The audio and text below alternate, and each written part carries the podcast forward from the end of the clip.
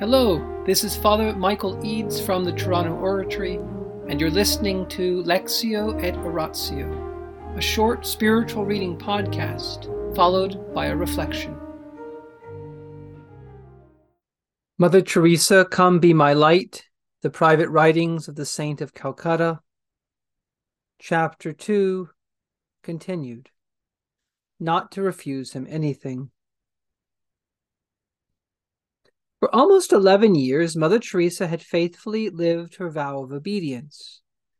As a fervent Loreto sister, she believed that her religious superiors took the place of Christ, and therefore, in conforming her will and judgment to theirs and submitting to their commands, she was submitting to Christ Himself. Though she endeavored to live the demanding vow of obedience to perfection, her burning desire to prove her love was not yet satisfied. She wanted to give even more. So she bound herself by a vow to give to God anything that he might ask, not to refuse him anything. Choosing to be considered accountable under pain of mortal sin. She knew well that the consequence of a mortal sin was the death of God's life in the soul, and ultimately, if unrepented, the loss of friendship with Him for all eternity. The thought of even a momentary separation from Him by a single offense was for her unbearable. Refusing anything to the one she loved was for her equivalent to the pain of eternal doom. Thus, she decided to consider even the smallest voluntary fault, the slightest refusal to submit to his will, as the greatest offense. Ask Jesus not to allow me to refuse him anything, however small. She later wrote to her spiritual director I would rather die. Every new step in her life would be a new opportunity to testify to her fidelity to that promise. With her vow, Mother Teresa aimed at perfect interior compliance to what was most pleasing to God, even in the smallest detail. Hence, the vow implied a commitment to discern carefully the slightest manifestation of God's will in people, events, and things. This habitual and loving attentiveness to the present moment called for interior silence and recollection. In the silence of the heart, God speaks, Mother Teresa would often say, with a conviction that sprang from being constantly attuned to his voice. In the name of the Father, and of the Son, and of the Holy Spirit, Amen. Angels of God, our guardians dear, to whom God's love commits us here ever this day be at our side, to light and guard, to rule and guide. Amen. Most Sacred Heart of Jesus, Teacher of teachers, have mercy on us. Saint Philip Neri, gentle guide of youth, patron of thy own, vessel of the Holy Ghost, pray for us. In the name of the Father, and of the Son, and of the Holy Spirit. Amen.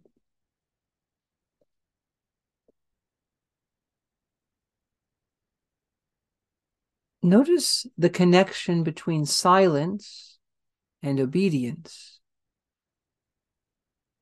Obedience involves hearing what the superior, what your leader commands, what he asks. Obedience hears it and fulfills it.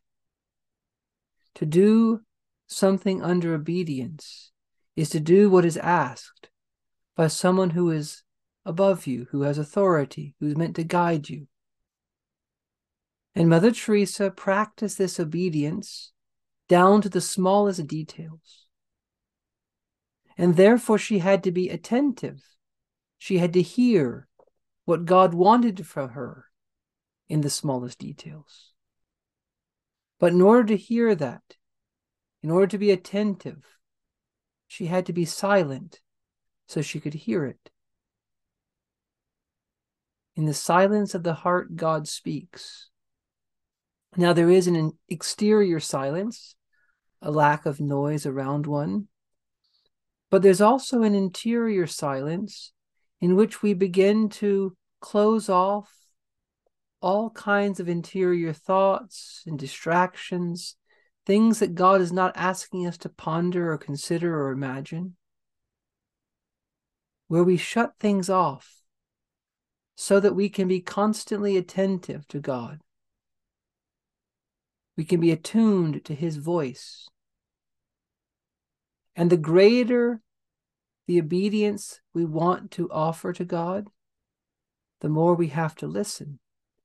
And the more we have to listen, the more detailed that listening has to be, the more we have to be interiorly silent and recollected. Recollected means knowing that God is present, knowing what God is willing, being aware of His presence, of His will.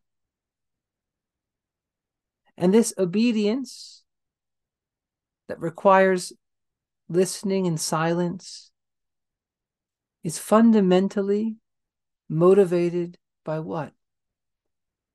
By love. It's love that makes Mother Teresa want to be so obedient. It's because she loves Jesus that she wants to do his will.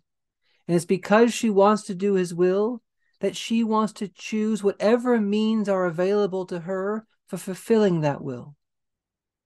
And she discovered in her own case the best means available, the thing that would help her more than anything else to do the will of Jesus at every moment was this special vow.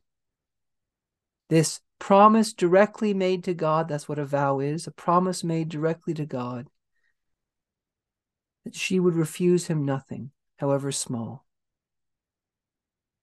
She wanted that vow to be so serious and so binding on her, to help her so much. This is what she felt. This is what she knew worked for her. That she would bind herself under pain of mortal sin. That is, if she knew if she refused, she would be saying to God, I prefer something else to you. That's what a mortal sin is.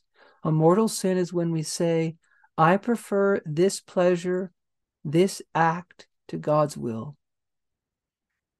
When it's a serious matter, a grave matter involving full knowledge and complete consent. And when we do that, we tell God, I don't want to be with you anymore.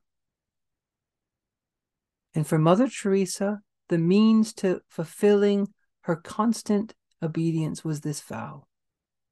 So let us pray tonight that you and I will follow God's will in whatever He's asking, and that we will take up the means that we need.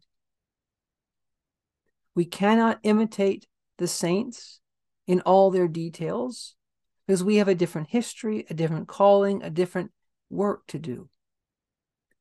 But what we can imitate them in is begging God to fill us with love, filling us with obedience, fill us with interior silence, recollection, and then giving us the prudence to follow whatever means will best allow us to do God's will.